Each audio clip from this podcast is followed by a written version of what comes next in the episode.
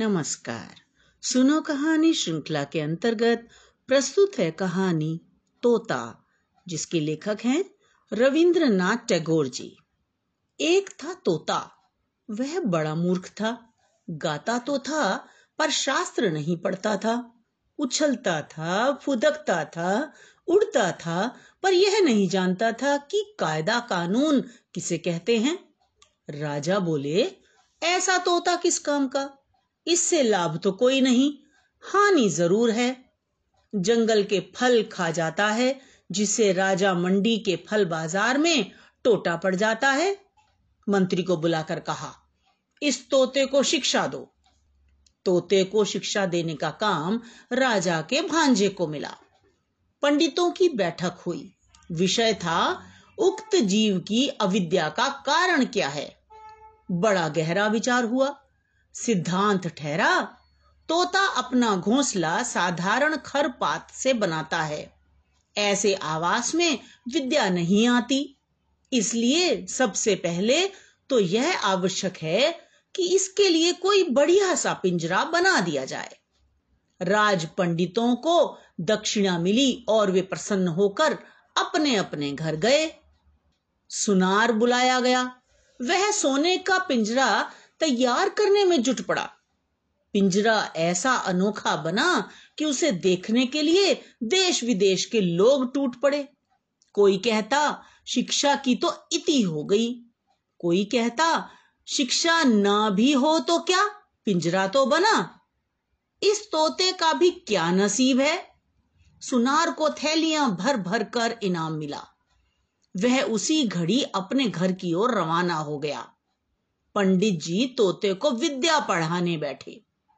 नस लेकर बोले, यह काम थोड़ी पोथियों का नहीं है।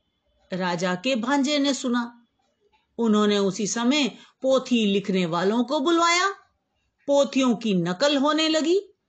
नकलों के और नकलों की नकलों के पहाड़ लग गए। जिसने भी देखा, उसने यही कहा कि, शाबाश! इतनी विद्या के धरने को जगह भी नहीं रहेगी। नकल नवीसों को लद्दू बैलों पर लाद लाद कर इनाम दिए गए। वे अपने अपने घर की ओर दौड़ पड़े। उनकी दुनिया में तंगी का नाम निशान भी बाकी ना रहा। दामी पिंजरे की देखरेख में राजा के भांजे बहुत व्यस्त रहने लगे। इतना व्यस्त कि व्यस्तता की कोई सीमा ना रही। मरम्मत के काम भी लगे ही रहते। फिर झाड़ू पौच और पॉलिश की धूम भी मची ही रहती थी। जो ही देखता, यही कहता कि उन्नति हो रही है।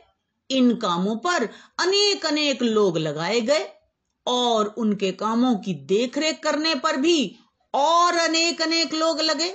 सब महीने महीने मोटे मोटे वेतन ले लेकर बड़े बड़े संदूक भरने लगे।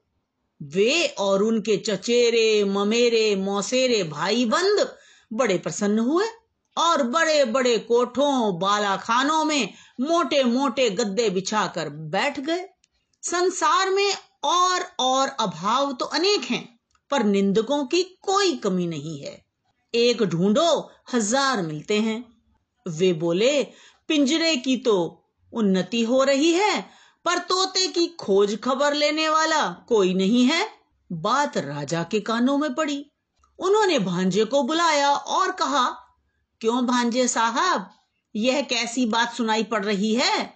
भांजे ने कहा, महाराज, अगर सच सच बात सुनना चाहते हो तो सुनारों को बुलाया जाए, पंडितों को बुलाया जाए, नकल नवीसों को बुलवाइए, मरम्मत करने वालों को और मरम्मत की देखभाल करने वालों को भी बुलवाइए।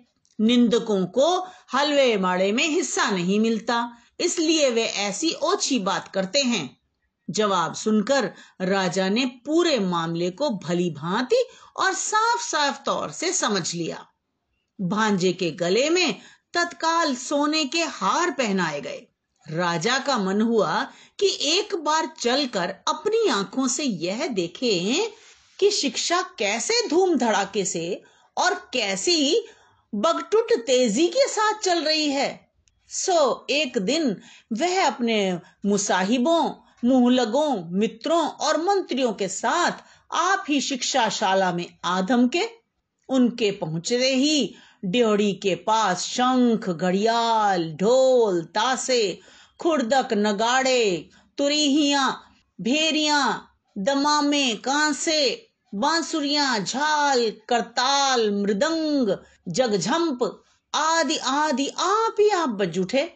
पंडित गले फाड़ फाड़ कर और बूटियाँ फड़का फड़का कर मंत्र पाठ करने लगे।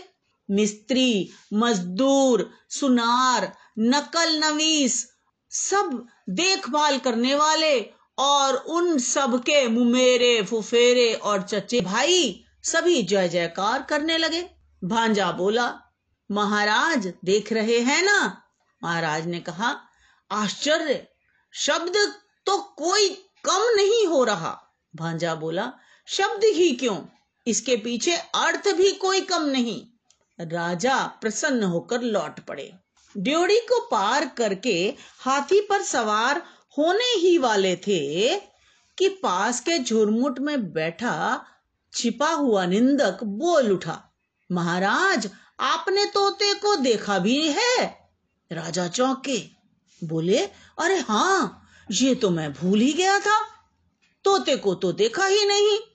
लौटकर पंडित से बोले, मुझे यह देखना है कि तोते को तुम पढ़ाते किस ढंग से हो? पढ़ाने का ढंग उन्हें दिखाया गया। देखकर उनकी खुशी का ठिकाना न रहा। पढ़ाने का ढंग तोते की तुलना में इतना बड़ा था कि तोता दिखाई ही नहीं पड़ता था। राजा ने सोचा, अब तोते को देखने की ज़रूरत ही क्या है? उसे देखे बिना भी काम चल सकता है। राजा ने इतना तो अच्छी तरह समझ लिया कि बंदोबस्त में कोई कहीं भूल चुक नहीं है। पिंजरे में दाना पानी तो नहीं था, थी सिर्फ़ शिक्षा, यानी ढेर के ढेर पोथियों के ढेर के ढेर, पन्ने फाड़ फाड़ कर कलम की नोक से तोते के मुँह में घुसेड़े जाते थे। गाना तो बंद ही हो गया था। चीरने चिल्लाने के लिए भी कोई गुंजाइश नहीं छोड़ी गई थी। तोते का मुँह ठसा ठस भरकर बिल्कुल बंद हो गया था। देखने वाले के रोंगटे खड़े हो जाते। अब दोबारा जब राजा हाथी पर चढ़ने लगे तो उन्होंने कान उमेठू सरदार को ताकीद कर दी कि निंदक के कान अच्छी तरह उमेठ देना। तोता दिन पर दिन भद्र रीति के अनुसार अधमरा होता गया। अभिभावकों ने सोचा, अभिभावकों ने समझा कि प्रगति काफ़ी आशाजनक हो रही है। फिर भी पक्षी स्वभाव के एक स्वाभाविक दोष से तोते का पिंड अब भी छूट नहीं पाया था। सुबह होते ही वह उजाले की ओर टुकुर टुकुर निहारने लगता था और बड़ी ही अन्याय भरी रीति से अपने डैने फड़फड़ाने लगता था। इतना ही नहीं, किसी किसी दिन तो ऐसा भी देखा गया कि वह अपनी रोगी चोंचों से पिंजरे की सलाखें काटने में जुटा हुआ है। कोतवाल गर्जा, यह कैसी बेअदबी है? फ़ौरन लुहार हाजिर हुआ, आग भाथी और हथौड़ा लेकर वह धमाधम लोहा पिटाई हुई कि पूछिए ही मत। लोहे की सांकल तैयार की गई और तोते के डैने भी काट दिए गए।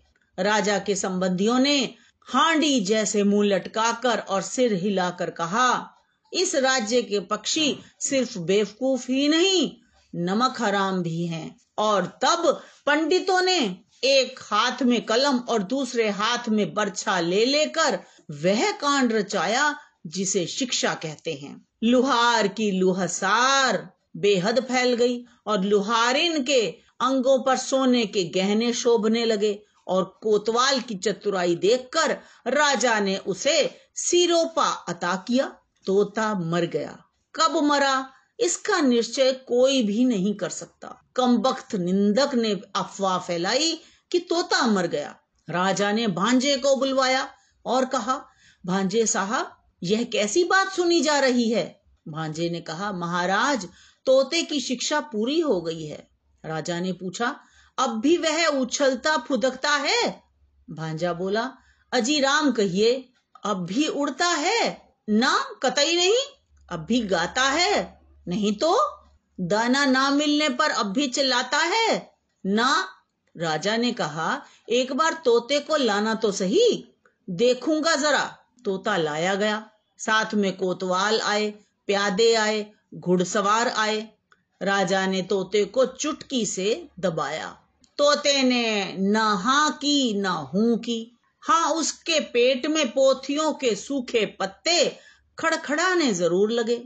बाहर नव वसंत की दक्षिणी बयार में नव पल्लवों ने अपने निश्वासों से मुकलित वन के आकाश को आकुल कर दिया। मुझे आशा है कि आपको ये कहानी अवश्य ही पसंद आई होगी। इसे लाइक करें, दोस्तों के साथ शेयर करें और सब्सक्राइब करना बिल्कुल ना भूलें। धन्यवाद।